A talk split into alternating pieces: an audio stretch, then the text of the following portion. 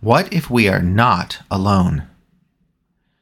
As Congress continues to be briefed by numerous whistleblowers concerning a significant program to recover and reverse engineer extraterrestrial UFO technology, we appear to be ever closer to what UFO researchers call disclosure.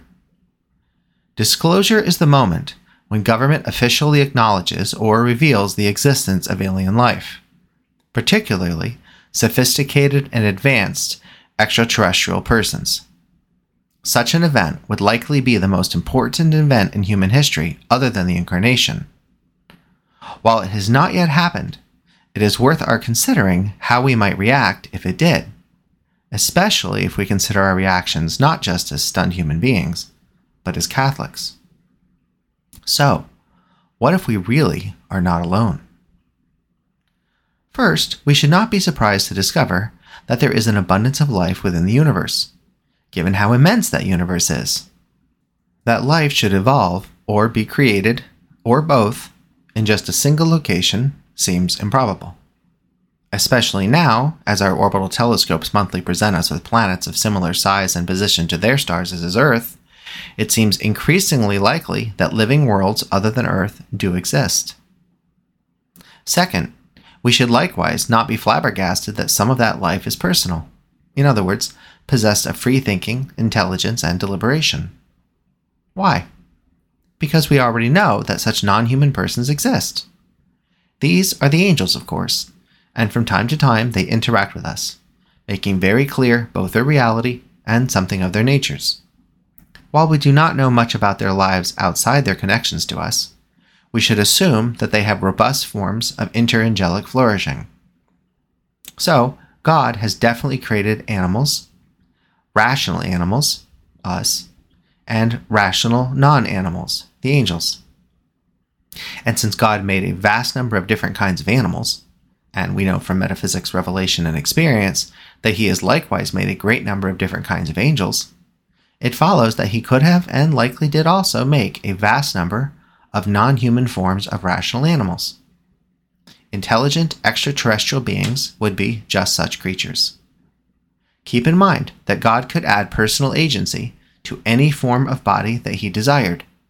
Just like C.S. Lewis's talking beavers in the Narnia stories are persons with beaver bodies and ways.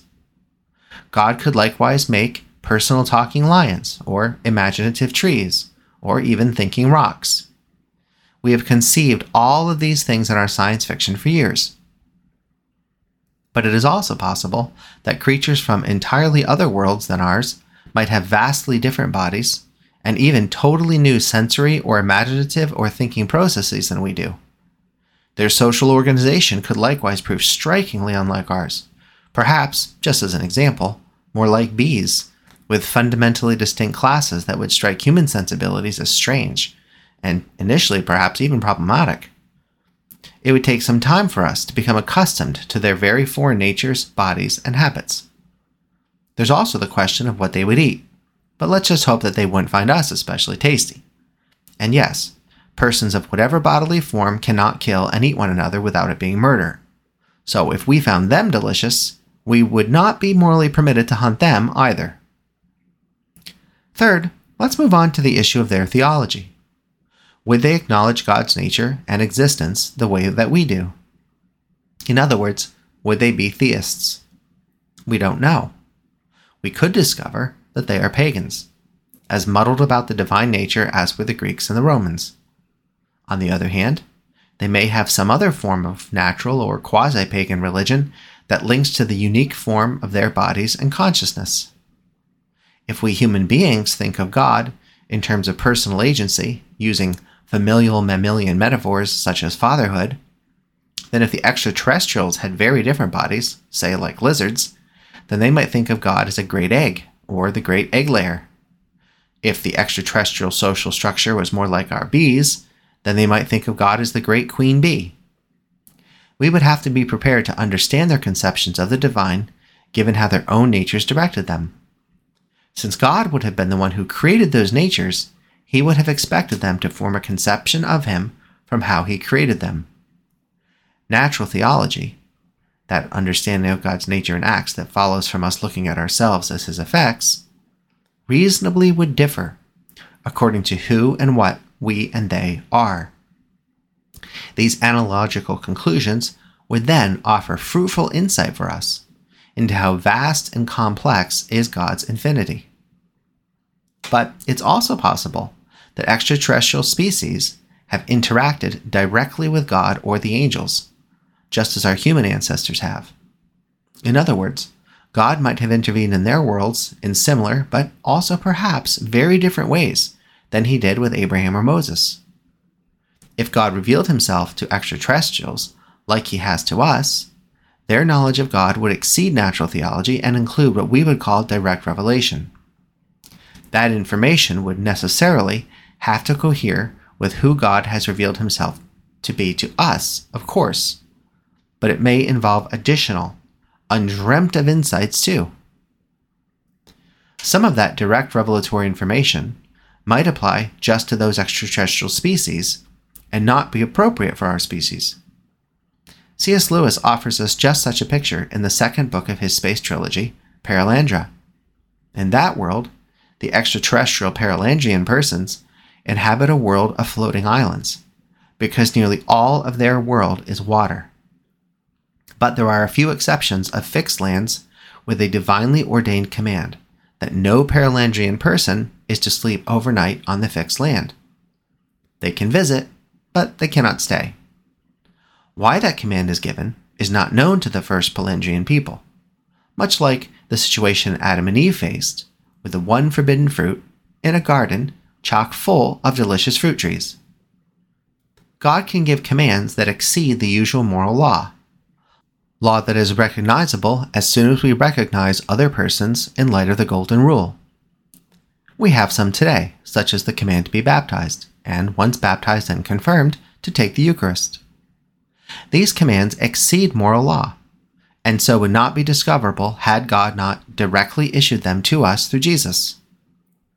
But other species may not, and likely have not, received these same commands because they are quite specific to our human natures and what we possess in our world, namely water, grapes, and wheat.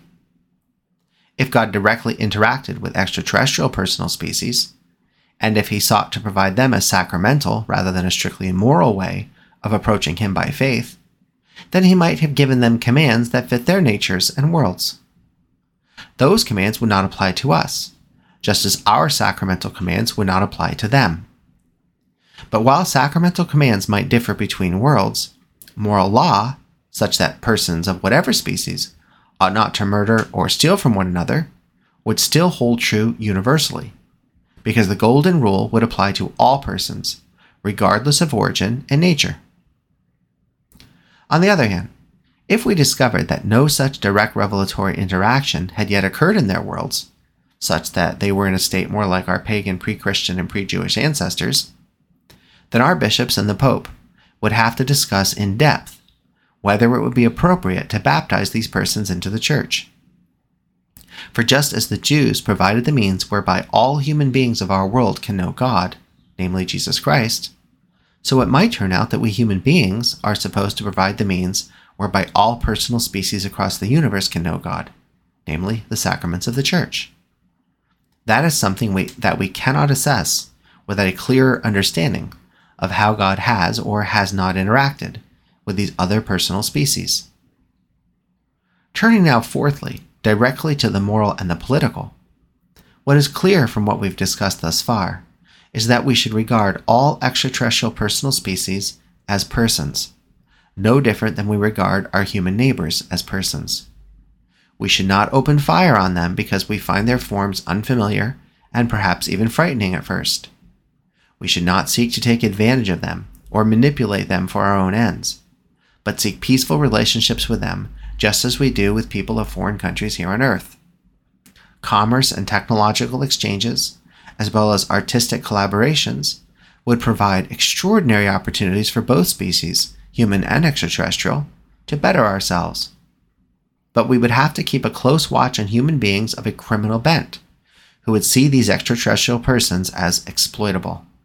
And, to be frank, I can imagine highly advanced extraterrestrial civilizations taking a rather dim view of the way we human beings have been treating one another we should be prepared for them to shake their quote unquote heads in disbelief at our behavior in the 20th century.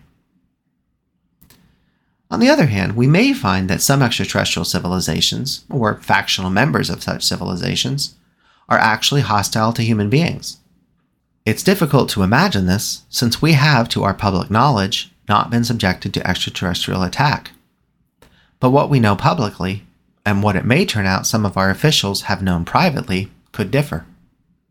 Subjected to overwhelming military technological advantages, our government officials may have entered into, or may be forced to enter into, very unfavorable accommodation agreements.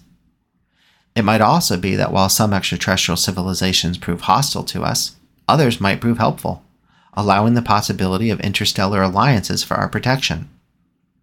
But since our world is not politically unified, the final and most disturbing possibility that rival extraterrestrial civilizations would ally with different human political factions must also be acknowledged. Disclosure would accordingly present a very complex political situation for our leaders, and we would benefit from patient and sober reflection on how best to proceed in our various political constitutions. Hopefully, the Church could act as a unifying force to present a worldwide diplomatic front to extraterrestrial ambassadors. Let me address, fifthly, one last concern that often arises in discussion of the global impact of disclosure namely, that human beings are either so conceited or so fearful that the notion that there exist other intelligent species would shatter the world order and lead to apocalyptic chaos. While I do worry that disclosure would produce immediate and profound anxiety in a great many people, that's hardly unreasonable. The discovery of advanced extraterrestrial life has the capacity to cause revolutionary effects on our societies. Perhaps a little fear and caution is a good thing. We should remember Michael Crichton's Jurassic Park character Malcolm's caution about the dangers of our coming into a technological power that we aren't morally and socially prepared to use properly. Nevertheless, over time, as more and more information became apparent, and as we grew used to the idea that we aren't alone, and if, as we would hope, extraterrestrial civilizations sought peaceful relations with humanity, I would expect that most human beings would adapt to the new reality. Fear would turn to curiosity, because wonder has always driven human beings toward discovery. And what greater discovery could there be? The other concern you often hear is that human beings might be offended at the notion that we are not at the quote unquote center of the universe. This conceited view could take many forms, including some theological ones that we Catholics would have to take care to avoid. For if God did create a whole range of extraterrestrial persons, then he loves them every bit as much as he loves us.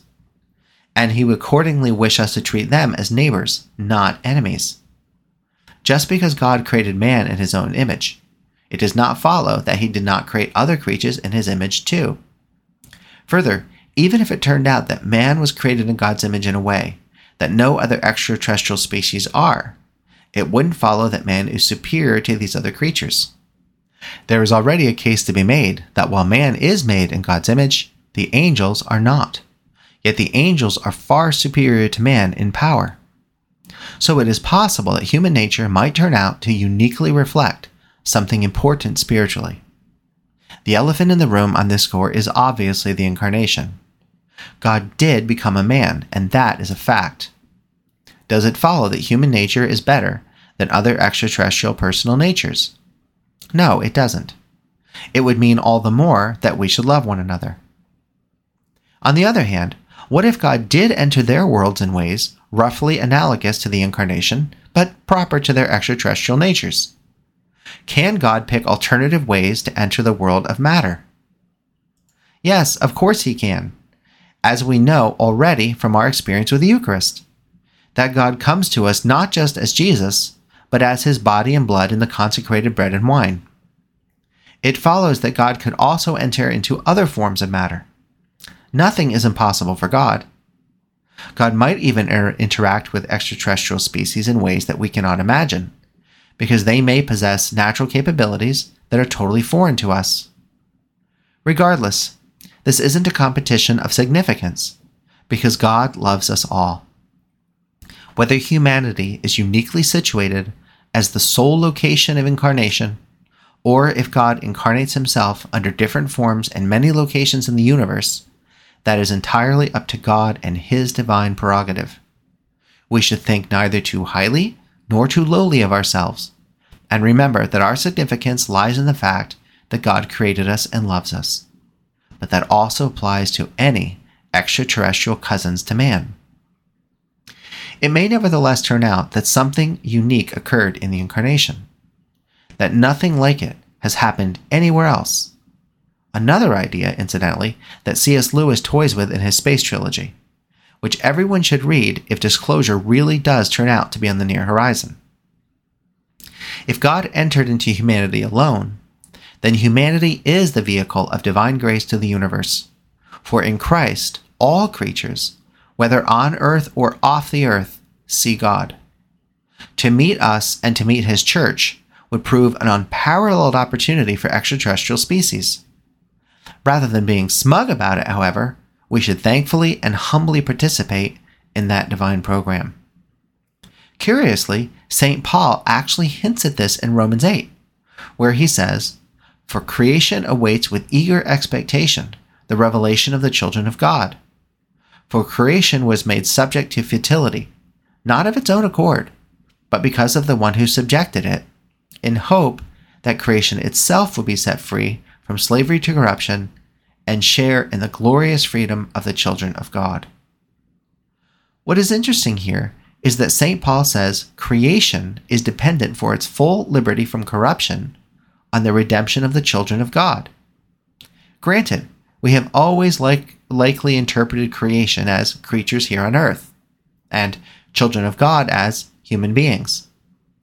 But wider interpretations are possible, namely, that all of the universe will find blessing through the incarnation and ultimate redemption in Christ, and even perhaps that the children of God may include extraterrestrial species.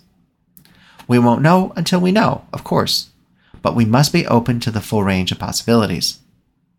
So, if disclosure occurs, feeling both anxious and curious are both perfectly natural reactions. Don't let anyone tell you otherwise. But be patient with yourselves, as well as both our political and church leaders, as they try to digest and understand the full significance of our interstellar relationships.